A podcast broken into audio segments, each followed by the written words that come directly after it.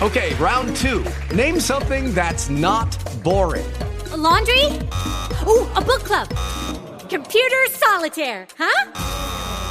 Ah, oh, sorry, we were looking for Chumba Casino. That's right. ChumbaCasino.com has over 100 casino style games. Join today and play for free for your chance to redeem some serious prizes. ChumbaCasino.com. No purchase necessary. Full prohibited by law. 18 plus terms and conditions apply. See website for details. With the Lucky Land slots, you can get lucky just about anywhere. This is your captain speaking. Uh, we've got clear runway and the weather's fine, but we're just going to circle up here a while and uh, get lucky. No, no, nothing like that. It's just these cash prizes add up quick. So I suggest you sit back, keep your tray table upright, and start getting lucky. Play for free at LuckyLandSlots.com. Are you feeling lucky? No purchase necessary. Void where prohibited by law. 18 plus terms and conditions apply. See website for details.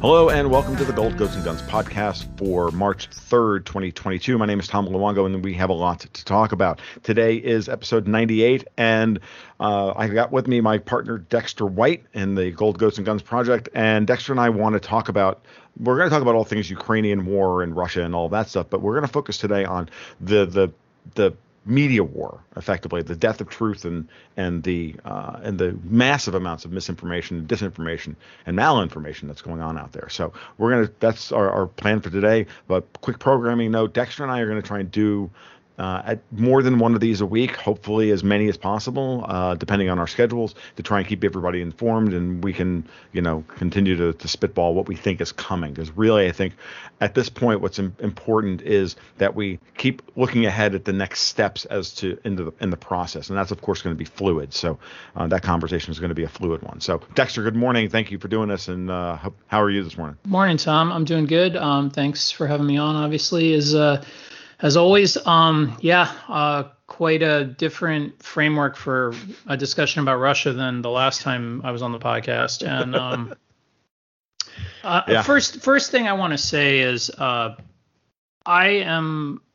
I, I wasn't in the prediction business that there was not going to be any war, but I will tell you that I was in the strong camp that there was going to be an incursion in Donetsk and Luhansk uh, exclusively, and that what everything else was nonsense. And I was definitely wrong about that. Mm. And um, I, I, I have some theories about why so many of us were wrong about it. And um, there's a lot about Putin that I'm concerned about, but not the narrative that he's a madman. Mm-hmm. Um, I, I, actually think the narrative that's closer to the truth is maybe more frightening.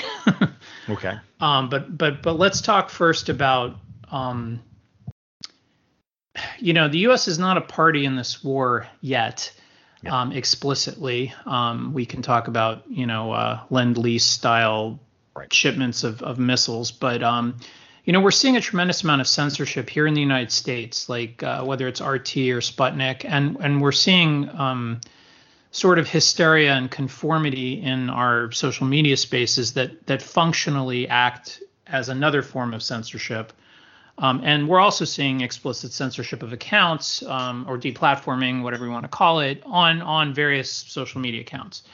Um, and it, I find that curious, given that we're not a belligerent. You know, just in general, like I, I do not view RT as an unbiased source at all course. But I like being able to read it. I mean, you sure. know, it's still accessible via via VPN, but mm-hmm. it's just, I mean, the peculiarity of how this is going, um, because it's a war, you know, really kind of hit me in the face. Until I basically said, but what about deplatforming and you know the hysteria of these people, you know, from Trump onward? Like this is the same pattern, and I guess the the, the lesson we're we can draw from this is that, hey, look, these people have one setting. It's hysterical, you know, apoplexy.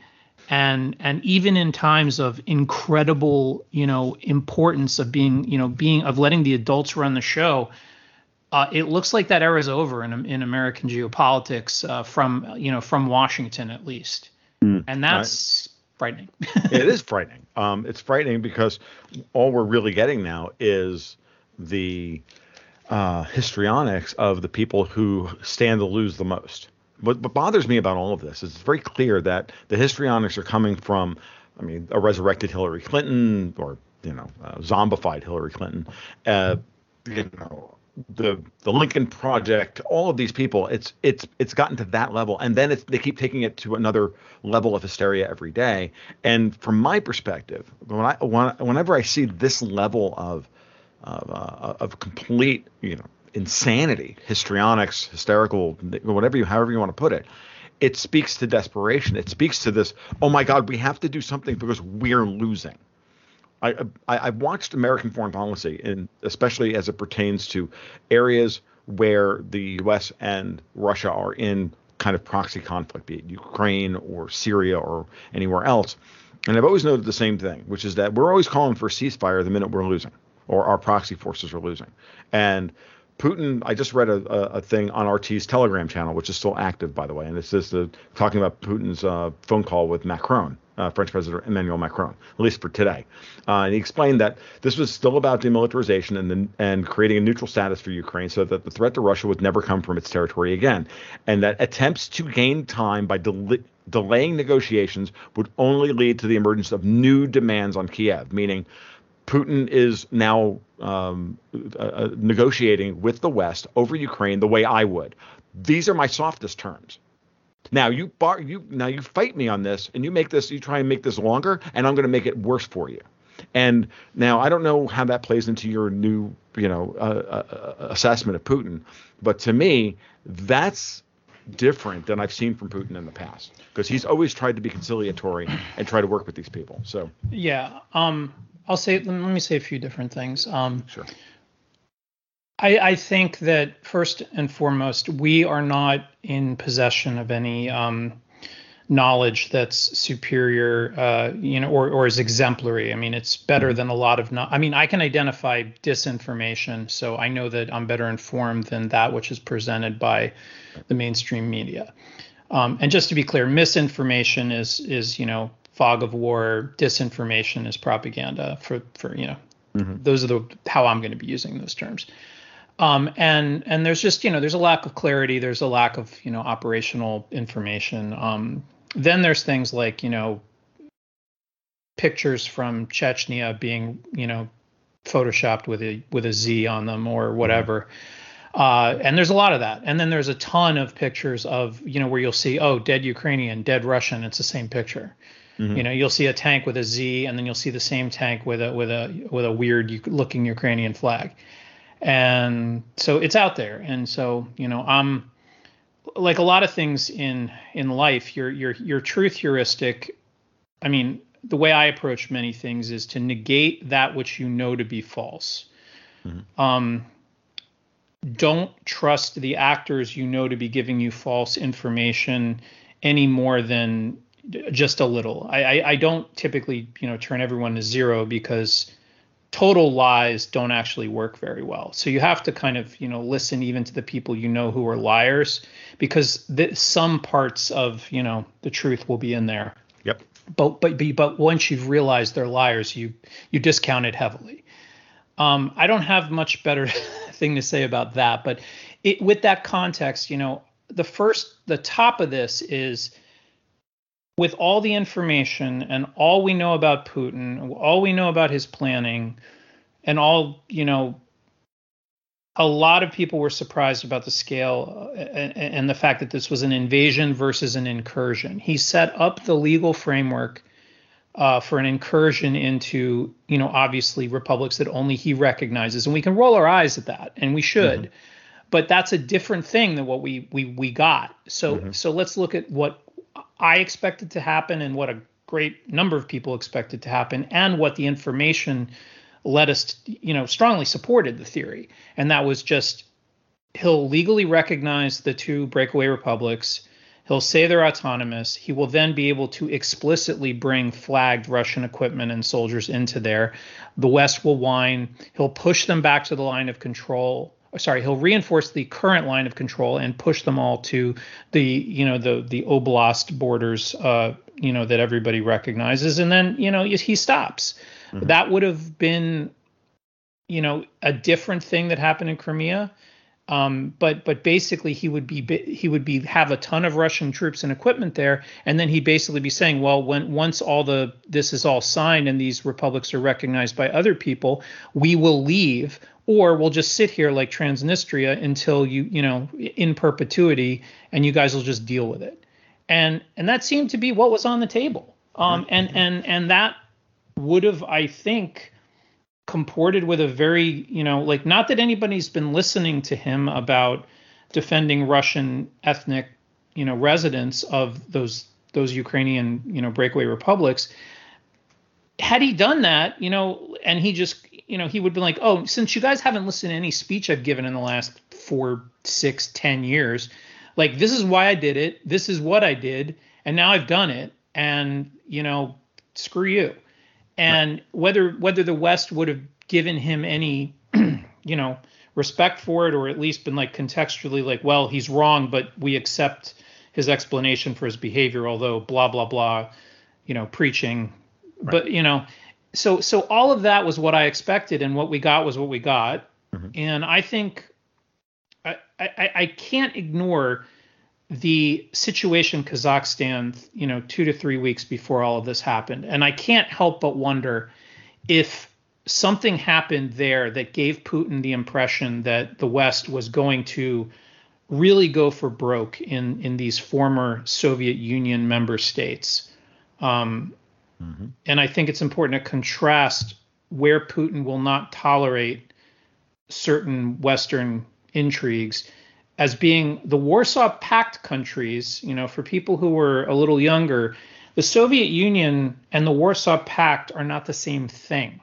The Soviet Union was the Union of Soviet Socialist Republics, the Ukrainian SSR, the Kazakhstan SSR, the you know the Uzbek, all these places were SSRs, meaning Soviet republics, and they were collectively the Soviet Union. And with the exception of the Baltics, Estonia, Lithuania, and Latvia, um, every member of NATO is a former Warsaw Pact country. And so I think it's important. Like, I'm going to actually make a map of this for future use because I think it's, you know, it's really important to understand that that's the line for Putin. Mm-hmm. So um, I don't know if you want to talk a little about Kazakhstan. Any thoughts you have on that? Because I think there was a trigger there that I, I, don't, you know, mm-hmm. Yeah, no, I, I am happy to talk about Kazakhstan because from my perspective, it was it was okay. What I saw in Kazakhstan, um, let's let's kind of back up, and I, I wrote about it a lot. I think I've got a, a couple of big uh, blog posts on Kazakhstan in the uh, on the, the blog at tomluongo.me, which I, I also noticed that never went wide to zero hedge. So a lot of people who are usually following, you know, the the stuff that that we put out didn't get those memos, okay, because they didn't, because a lot of people follow us strictly on Zero Hedge and not other places. So this is important. So Kazakhstan was an um, was a, a, place ready to explode. The former leader Nazarbayev, uh, who was there since you know, who took the country over after the Soviet Union fell apart and was there up until very recently, um, had stepped down, but stepped down in name only. He was still in control of the Security Council, which meant he was still in control of the the, the military there and and uh, the intelligence services. Now, um, the current leader Tokayev was supposedly his handpicked uh, um, uh, uh, successor, but it looks like he was actually more likely Putin's handpicked successor, and there was a lot of tension between the Kazakh government and the uh, the portions of it still controlled by Nazarbayev unofficially, you know, in the in the kind of, you know, he controlled the bureaucracy and, and Tokayev controlled the, the the nominal head of state, right? Then this thing exploded, and all of a sudden we had a um, we had a, a full blown uh, uh, revolt across the entire country, centered in Almaty, the the capital and uh, I saw a lot of similar um, strategies and tactics being employed against local police there uh, and Kazakh military there that was similar to what happened in Syria. Okay, now with Well, Nazarbayev, so yeah. with Nazarbayev in charge of the military, the Na- the Kazakh military was was told to stand down in the early days of it, in the early hours of it. And Tokayev immediately went against and went and took control, knocked out Nazarbayev, took him took control of the Security Council, and then the for and then uh, military forces were uh, were deployed, and in the same hour, literally called Putin and said, "Bring the CSTO forces into Kazakhstan to put everything down and get and and they never lost control of any of the airports, and the whole thing was put down within what two or three days."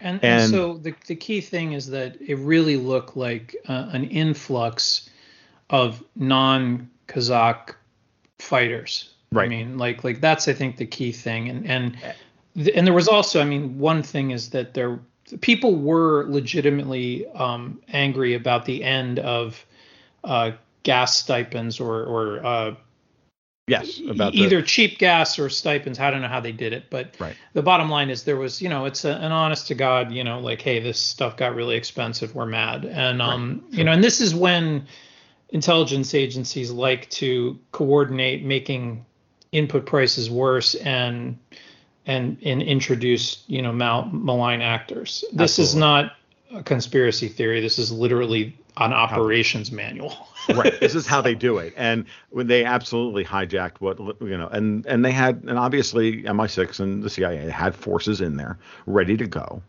And what I was impressed with was ha- was the speed with which both Tokayev, the the the, the Kazakh uh, prime minister, and the Russians were on this. Like they could see this coming from a mile away.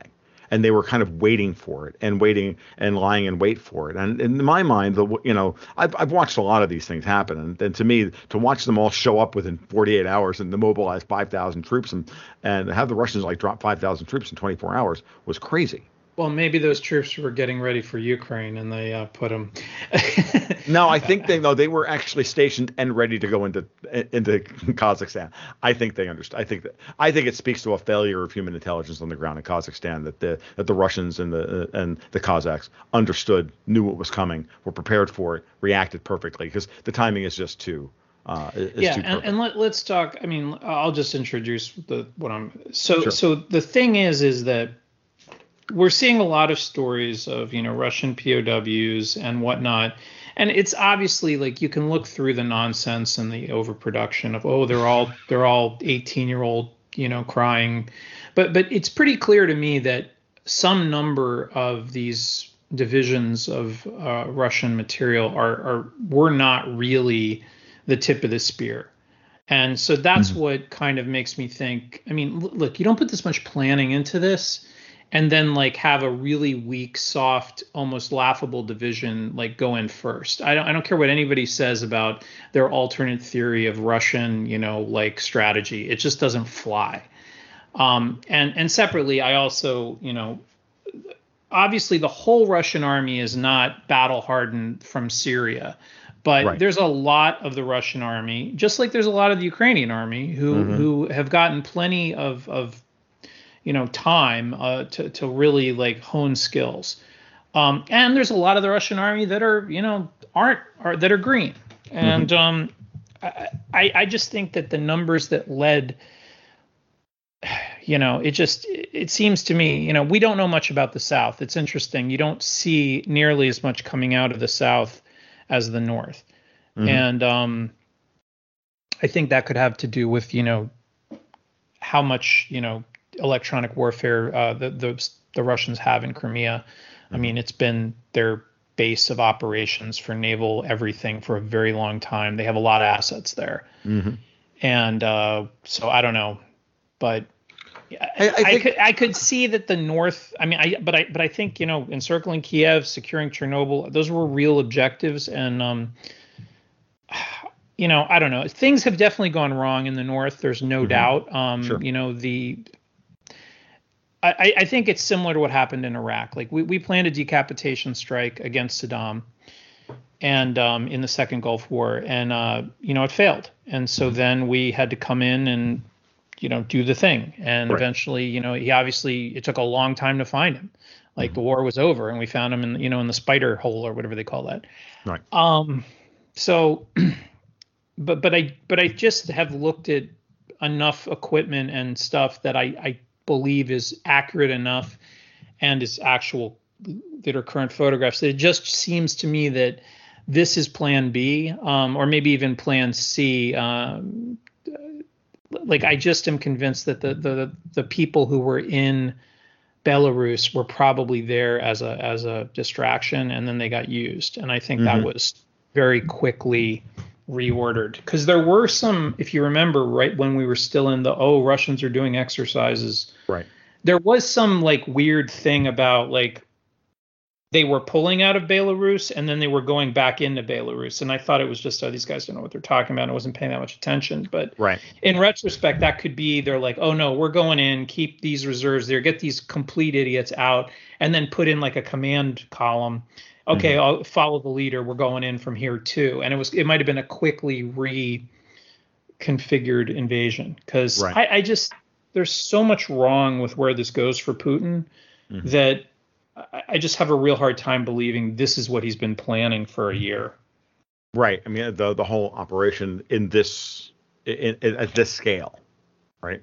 I, I, that I that's a fair assessment. Um, but it, I, what we can say is that in the South, I think everything has gone according to plan almost perfectly. The encirclement of Mariupol has happened quickly. Kherson, uh, the the the uh, everything coming out of uh, uh, coming north out of Crimea and moving west towards Odessa. I think that's all going to plan. Um, the north looks to be shakier, certainly. Uh, now the question is whether or not that was meant to be a distraction, as well, and it wasn't really meant and to do anything other than focus attention away from the real fighting and the real objective, which is the Donbass. Moreover, to uh, justify the knocking out of you know, Ukrainian anti-aircraft uh, batteries to the on the in the western half of the country.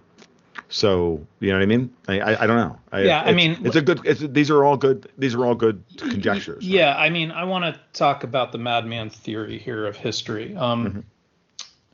So first first from me like i um i would have grudgingly accepted you know what i described earlier the the the, the donbass only plan. Mm-hmm. and i would have just kind of left with pretty much my same view of putin as before.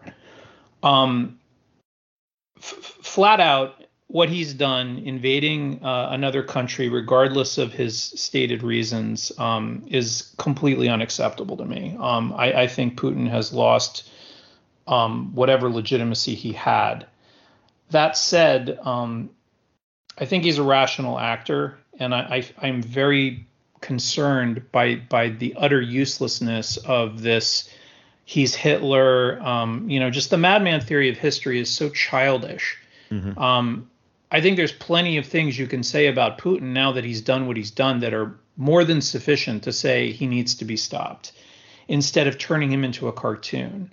Mm. I think what's interesting is how many people who know so little about Ukraine uh, are being, you know, I heard freaking Cramer on CNBC today doing like a step and fetch it routine about, oh, how how could they be Nazis? He, uh, Zelensky is Jewish, DARPA, DARPA. You know, it's just like, dude, really, like you have to jump in on this. Right. The thing is, is like Putin is a propagandist, just like we are propagandists, but Putin, you know, has uh, you know, I don't know the extent of the war crimes on each side in the Donbass the last 10 years, but I'm pretty sure they are on each side. Mm-hmm. Um, that said, the the fact is that there are open right wing Nazi emblem flying members in the Azov battalions, and they're not a few of them. You know, we talk occasionally about white nationalists in the Marine Corps in the United States. They, they people, you know, get, get the vapors and faint and they chase them down and they kick them out, you know, but like it's not like we have divisions of Nazis in the Marines or the army. Um, people need to understand that there are open Nazis almost at the cartoon level in these battalions. Mm-hmm. There's also a very strong right wing history in Ukraine going back to Stepan Bandera and um, you know, lots of stuff like in the world Second World War, you know, collusion with the Nazis, participation in the Holocaust is obviously not a universal Ukrainian thing, but um, you know, there's a lot of anti-Soviet uh, fervor that was there. I mean, going back to the kulaks, I mean, there's a lot of reasons for Ukrainians in the 40s to be like, all right, whatever, someone's going to go after the Soviets, we're with them. Right. And, you know, it's a big topic. I suggest people read up on it. But like when you see members of the U.S. press, media, etc., describing the this language of denazification as insane, it's cartoonish. What is he even talking about? Look, I'd much rather they say, look, this is highly exaggerated. This is an element within the Ukrainian, you know, military uh, we like putting them on the front line because we kind of think they're creepy and we like burning them up. You know, it's just like the way the Russians use the Chechens. You know, maybe that's true, maybe that's not. But like Ukraine is not a Nazi state, right? Um, right. And and so some level of Putin's simplistic story is is is laughable, but that doesn't mean it is without any element of truth and and it's literally got a lot more elements of truth than the average person understands to the point that i'm not sure you, you know like facebook had to change their policy against azov uh, material. The azov battalions are banned on facebook as an extremist right-wing nazi organization and they just changed that is to, to be like well as long as you're supporting the ukrainian war it's okay to post you know images of the azov battalions and, and right. I'm like, okay, so that's real, you know? Right. And a lot of people who are just can't wrap their head around this, you know, and and like, uh, I'll put it this way: you can be against Putin without being a Nazi, just because yeah. there are some people in Ukraine who, frankly, are Nazis. right. you know? And and that's apparently just is a bridge too far in complexity for the the people who run the propaganda machine. They're just like it's a complete cognitive dissonance meltdown. And so they're like oh no no no uh, there are no Nazis anywhere. Right. and it's like except okay. in the united states. Except in the united states right? Except on podcasts of people except on podcasts like this for one or or yeah, you know whatever. yeah. and, and it's it's ridiculous. Like i've been sitting here for two weeks now going look if you you know all of you all of you on the left who were telling us that you need to punch Nazis in the face, like David Harbour. Uh, hey man, why don't you stop? Uh, why don't you stop being a bad actor and you know strap on a friggin' AK-47 and go fight? Uh, go fight for the Ukrainians, and there you can go punch Nazis because you'll be standing right next to them. Like it's ridiculous because there's yeah. one right there. You can. He's got a swastika tattooed on his right arm. You can. Yeah. You know. But but but you know, part of me thinks this is just um more of an indictment of our, of the thinness of our leadership than than necessarily a propaganda problem. Like I, we we have yes, people in absolutely. our State Department who are so stupid that like we have people working the Cyprus desk who don't know there was an invasion from Turkey in 1974. Okay, exactly. that's mm-hmm. absurd. It and so absurd. I am certain we have people working the Ukraine desk who do not know who Stepan Bandera was. I, am certain of it. Yeah. So you know, that's the world we live in. We have a senile president um, mm-hmm. who, you know, if you didn't watch, you know, if you want to see a chart of what time release Adderall looks like as it's metabolized, watch the State of the Union. yeah, no, seriously. So, it's, uh, but it's not. but it's not just here in the. It's not just here in the U.S., Dexter. This is the thing. It's all across Europe. Like I'm watching the thinness of the. I'm watching the the the yeah, childish. And just to be clear, you're not talking about senility. You're talking about lack of uh, depth. Uh, lack of depth and and and yeah, well, they're they're not. Yeah, they're not there yet. But we have senile people running the United States like Pelosi and and and and Biden.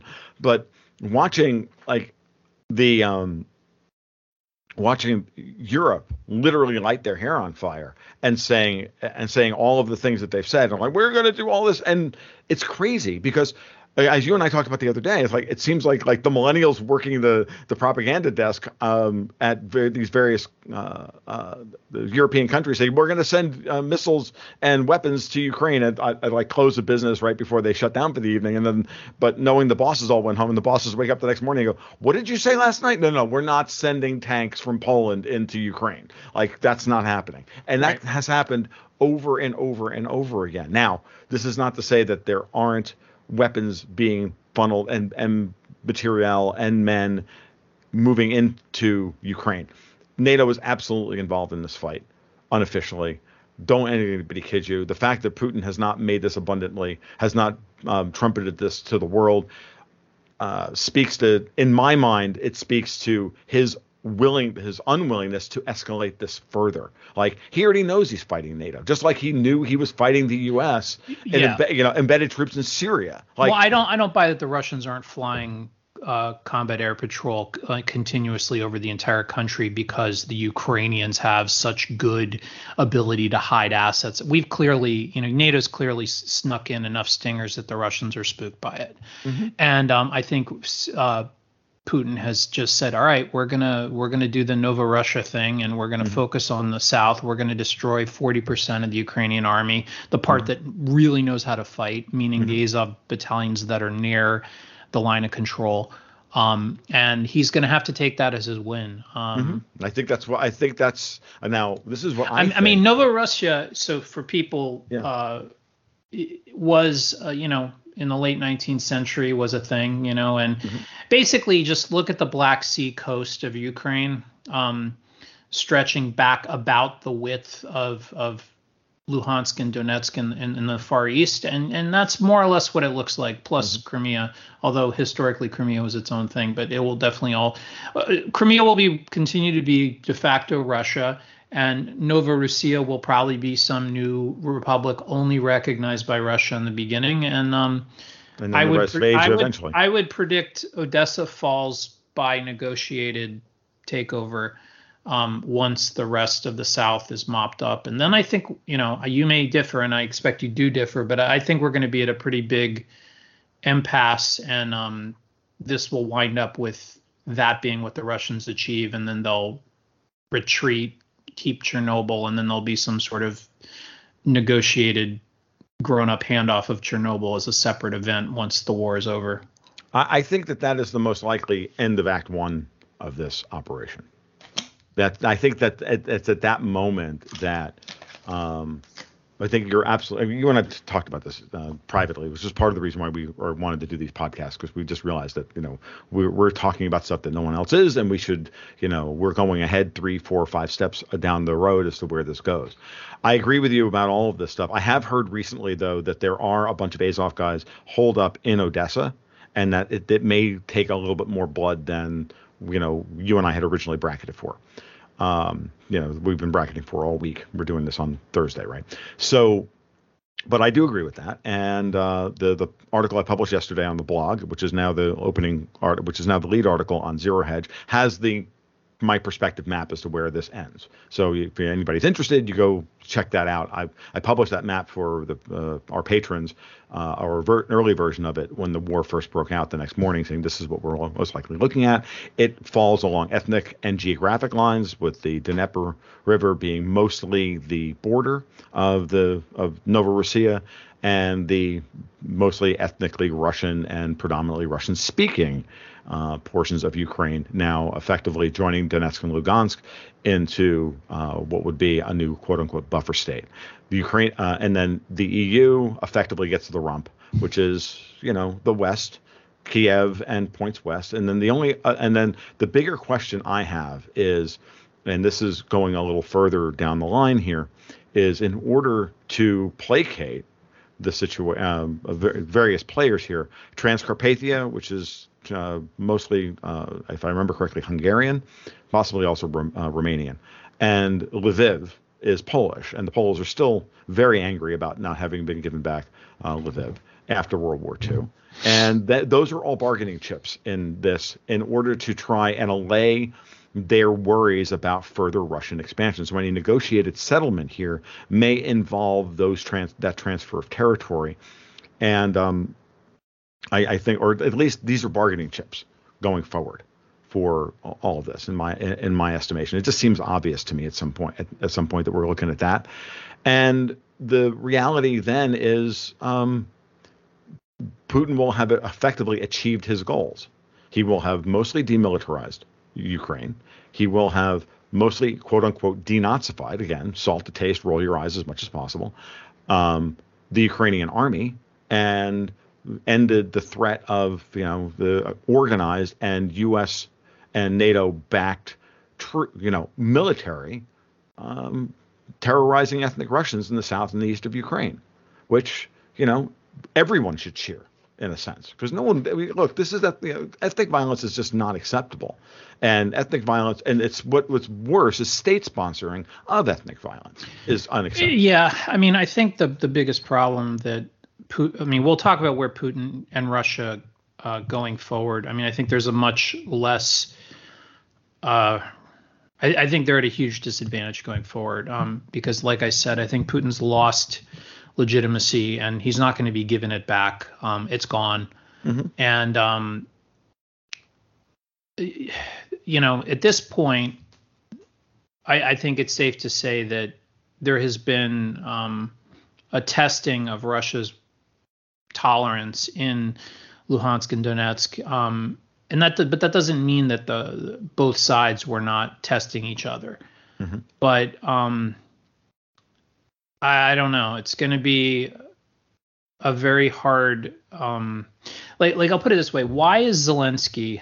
Um, now now I understand that Zelensky's an actor and maybe he's perhaps prone to flights of fancy, but he's setting up a level of resistance that does not comport with the situation on the ground. And the propaganda is one thing, but his behavior and his you know his leadership and it's good i mean I, I, admire his you know leadership under fire but to what end mm-hmm. um if if he's holding out for the you know the proverbial cavalry to arrive I, i'm concerned that are they going to? You know, is no, NATO? Gonna, you know, I, mean, I, don't see NATO doing it. I listen, I, I don't think so either. But the the thing is, is at some point you have to ask yourself, why are you going to literally get an entire generation of your young men killed by Russian bombers in a place where they do have air cover.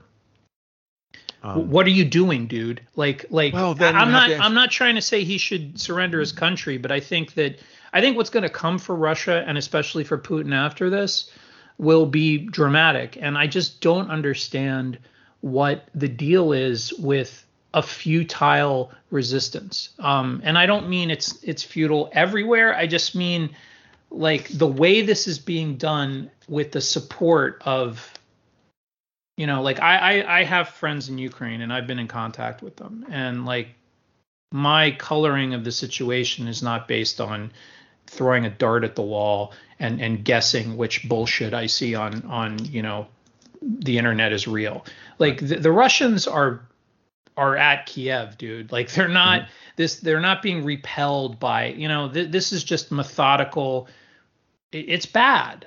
Mm-hmm. And they're not the, the Ukrainians are not going to win and repel them. Right.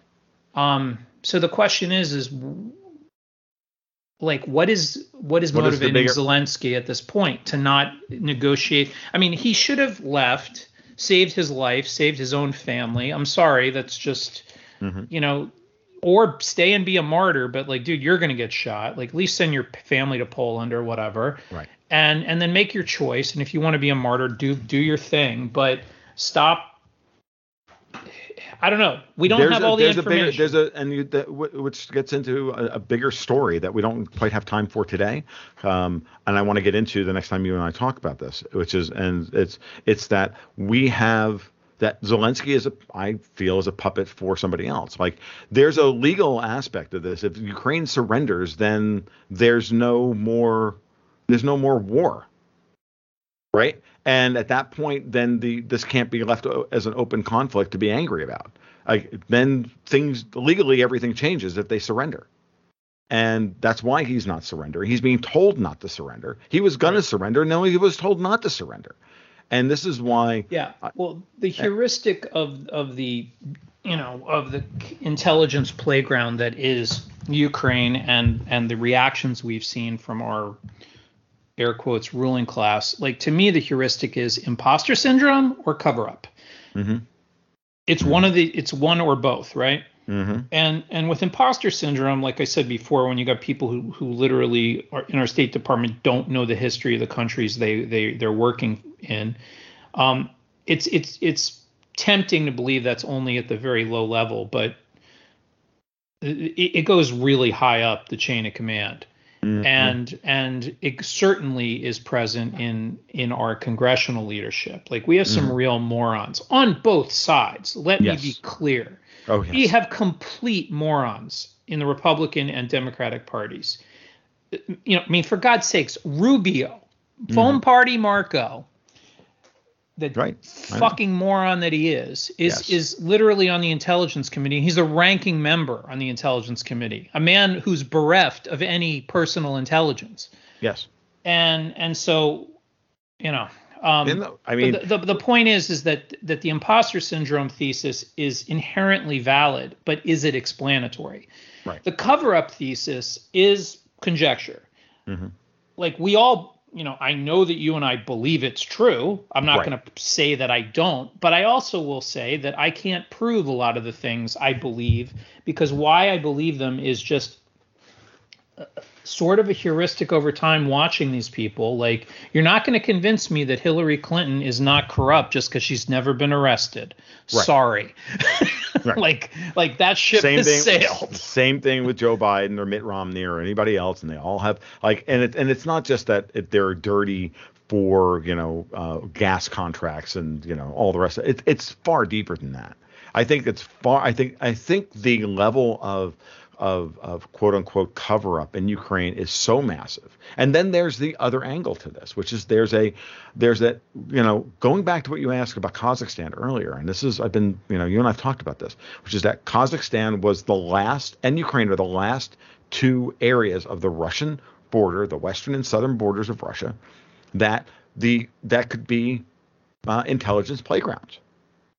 Kazakhstan has been wiped out of its uh, of that of that uh, quote unquote revolutionary spirit. There's no color revolution happening in Kazakhstan this going, going forward. They already tried that in Belarus and they failed in 2020, and Ukraine is all the only thing left. So in a sense, this is existential for people like Victoria Nuland, who, by the way, I just saw came out and said, "Hey, if Russia is ready ready to withdraw their troops from Ukraine, the U.S. is ready to negotiate."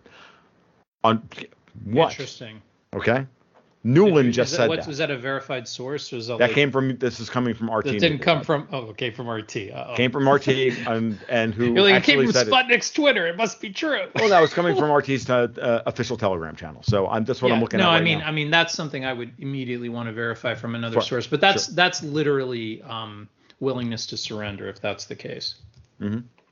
That um, mean, it, it must mean that the facts on the ground are closer to, you know, that Russia is closer to achieving its uh, military objectives in Ukraine than we've thought before. Yeah, and and thing, the thing about Kazakhstan is there is a uh, an internal, uh, no matter what we want to say about Tokayev, there is an internal um, desire to be, you know, friend of three masters, being China, Russia, and the U.S. Like Kazakhstan is very important to China. Mm-hmm. And Absolutely. I would not discount that if the U.S. I mean, I would not discount that there's people inside the U.S. State Department who might have been playing some of these games who are are, are agents of China at this point. Um, mm-hmm. Because if we've thrown in the towel, the next best thing is to you know foment you know distrust between China and Russia. Mm-hmm. Uh, and and and sure. separately, I know that there's got to be a, an appreciable number of these people clearly are not on the side of the United States. We have plenty of data on that. So mm-hmm. the idea that they're serving the Chinese is just not that hard to contemplate. Yep. Um, and again, I'm not pointing the fingers at anyone specifically. That's conjecture, but you know, you got to look at what you see and ask yourself, what could cause this other than, you know, Putin is Hitler. Pootler. Like there, there might be a better or as they call him on, very, on various sites, Putler or Pootler. It's yeah. really hilarious. Well, the, the other thing that I find insane is that like how fucking ignorant these people are. Like they they they they feel that like Russians hating Nazis is like a new thing. it's like oh he it's like it's like you guys don't know there's a through line there yeah like, like yeah. really like the, like oh it's it's not believable that the russians don't like nazis like really like you're you're you're are well, I mean, we serious? are talking we are talking about people who are we are talking about people who are quite unserious. We have unserious yeah. leadership. They're like they're like, why are they still talking about the Great Patriotic War? It's so corny. It's like, dude, do you know they lost 20 million people fighting the Nazis? Like, yeah. are, are you aware that they they like that shit was like real for them? You right moron. That, that entire generation of Russians like, fought like, the Nazis like, for I, I just like when I hear this stuff, I'm like, okay, this is the source of the absurdity. This is how dumb these people are. Right. You know, it, they they're incapable of literally just being like, all right, we don't agree with this guy. We're against him. He's an adversary, but he's internally consistent.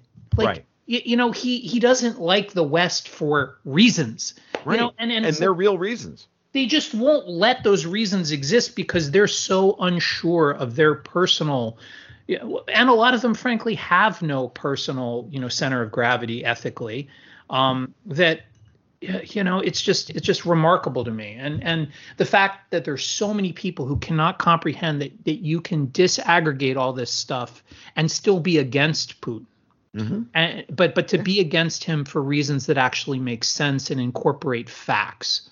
Right. And yeah, no, you know exactly. like what like what I was alluding to before I I mean I, this may be really I have some horizon pie in the sky stuff I'll save for the end, but but in the in the near term, um, you know, crossing the Dnieper is crossing the Rubicon, and and Putin did something that the West is not going to let him walk back. Personally, Putin's never going to be able to enter the West again, and I think he's going to be forced due to internal intrigue and and this is after the violence is over and and and wherever there are Russian troops remaindering I'm predicting that that some a large amount of Ukraine will be preserved in this scenario. And let's just say Nova Russia is a thing with or without Odessa. Um, but bigger than Donetsk and Luhansk. mm-hmm. um, you know, the, they'll preserve the waterway uh, control for Crimea at the very least. Mm-hmm. Um, and I think they're going to keep Mariupol and Melitopol. Oh, yeah, absolutely. Um, I would be surprised if they didn't have a contiguous. You know, I, I will bracket that they just say Odessa's not worth it. It's not worth. Mm-hmm. It's possible. But, but whatever. Um, my point, what I'm what I'm saying is, is Putin will then be persona non grata. Mm-hmm. He will have to move against the oligarchs for reasons that we will find out later. Like oligarchs will will split, you know, and there, there's a lot of capital in Russia. Um, a lot of their capital is also outside of Russia. You know, they will things will happen, and once he moves against one set of oligarchs, the rest will do whatever they do. And then that purge cycle will will cause more and more isolation and and the sanctions will be worse and worse for Russia. And we will we will be basically offering coup for freedom, you know, to Russia. And what Putin does at that point, you know, frightens me because at that point we have to hope you know, command and control breaks down, um, like it did in the Cuban Missile Crisis, which is the only reason any of us are here is because there was a Russian sub officer who stopped them from launching tac what you know tactical nukes, but more than enough to take out Miami. Right. Um, you know, we we people don't know the history very well of of what happened during the Cuban Missile Crisis, but we did really almost have a nuclear war. Mm-hmm. Um, and and there were standing orders that had subs surfaced after being, you know, regionally depth charged. Uh, had they been able to surface without certain officers, clearer heads prevailing, um, they would have launched. Mm-hmm. Um, and if that's the best we can hope for now, uh, that's quite frightening. So I, I don't know what happens at the crescendo of Putin's time, but I, I don't envision the West and their hysteria. Not that invading Ukraine is acceptable, it isn't. But these people aren't um, leaders of, of the type that you want during a war. They're not capable of actual rational frameworks and accepting, you know, accepting loss they're they're psychotic and they're very dangerous and yes. that is who's in charge and and you know i think that is and and that's what brackets and then the real question is is if putin is the least psychotic of the group um you know, maybe he could just what? hang out in Russia with a lot of nukes, uh, you know, for 10, 15 years until he dies. Like that's possible. Um, We'll see. it's preferable to, you know, them launching. Yes, it is. My bigger worry is that Davos, who is the ones that that's my you know my my theory of Davos. I still believe, and we're going to cut this one off because I got I've got to run. I can't go much further today, which is this that uh, Davos is while they picked this fight in the first place to effectively force him into this into the existential decision of if you're not going to negotiate with me, then I have to secure Ukraine. This is and they knew that he would do this. That if that's the case, then if their goals are con- continue to be um, uh, that, and then because they're t- attempting to terrorize their own populations for their own desires, which are well stated depopulation, great reset, blah, blah, blah, blah, blah, blah.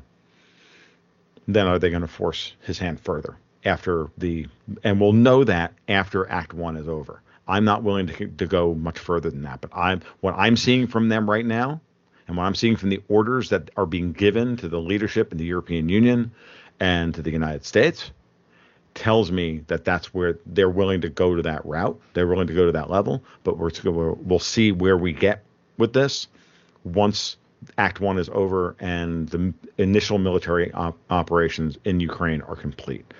How about that as a, as an ending point? What do you think? Um, yeah, I mean, I want to say one other thing about Sure. the sort of horizon. Um, I, I agree. There's a tripwire here of like, you know, the next five days. Zelensky needs to consolidate around understanding he's not going to repel them by force, Right. and and we need to get our heads around what is going to be the cessation of hostilities.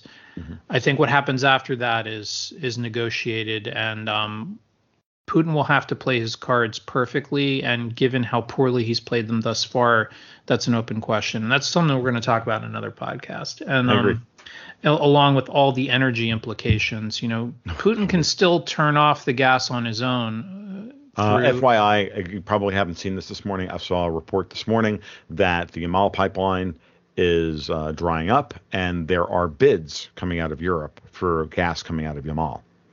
Unlike last month, when there was no gas, but there were no bids, meaning they Right. didn't want to buy any Russian gas. Today, they want to buy Russian gas, and Putin's saying, you know what? No. Right. So- well, it's what happened earlier, like like in the first days. Like they they said that I don't know if it was which Ukrainian pipeline, but um, th- they they it had been gone into like a bidless state, but then the because of the price spike, it, they had to fully pressurize it, and it was just flowing, flowing, flowing. I'm I'm more worried about much you know like Rosatom and like the the the the United States putting on possibly even regionally politically motivated like bans on uranium. I mean, like, listen, we also have to deal with Biden like fantasizing about crushing Florida because a, a uranium price spike really hurts the state of Florida because we have a lot of nuclear here and um and like don't you know don't count that out. Like if he can screw Florida, he will. Yep. Um, my, my, there's so much to say. yeah, no, we're going to talk about all of the, we're going to talk about all the energy stuff in a separate podcast. All, all I'm going to say is the horizon of a post-Putin Russia, you know, like the idea that it could be brought into the West is, I think, the rosiest, you know, plan. But it's only possible if we have a post-Davos, you know, post, frankly, Democrats in America like leadership with some degree of actual humility. Because with the absence of humility, if everything has to be existential Hitler, you know, aliens, whatever, like like Independence Day level shit. Like it's never like we're these morons are going to push us into the unthinkable, and um, like I don't need the the U.S. and Russia on the same team and aligned against China, although I would prefer it because frankly that's what should have happened at the end of the Cold War. Of course. But if we can just get to a unipolar world where everybody like calms the fuck down and like re, you know kind of says, look, we we have our spheres of influence. They're p- pretty plastic. There's a lot of trade, but you know you're not putting troops in any of you know everyone just sits at you know. Th- I would much prefer that world and. y- You know, I thought we were moving towards that with Putin, but I got to tell you, my prediction is Putin can't survive like what he's opened up here in in in the long. I, I- I just We'll see. It's anyway, that's I mean, my my spiel. All right, we'll uh, we'll leave it there. I think um, there's a I think there's a thread. I think there's a needle to be threaded here, but we'll talk about that in another podcast. Exeter, thank you so much for um, your uh, your attention to detail and, and all of this. Uh, it's always really uh, helps me uh, present, you know, uh, what needs to be presented. So I My appreciate pleasure. it. We'll, thanks, thanks for having me on. And uh, like you said earlier, what we're going to try to do one or two of these a week on, you know, just to prevent present, sorry, uh, what our you know just what we're seeing and, and, to present to present like an alternative to the you know the Cramer show. Oh my god! All right, guys, that'll about wrap it up for episode 98 of the Gold Goats and Guns podcast. We'll be back soon, sooner than normal. You guys be well. You take care. We'll talk soon. Keep your stick on the ice.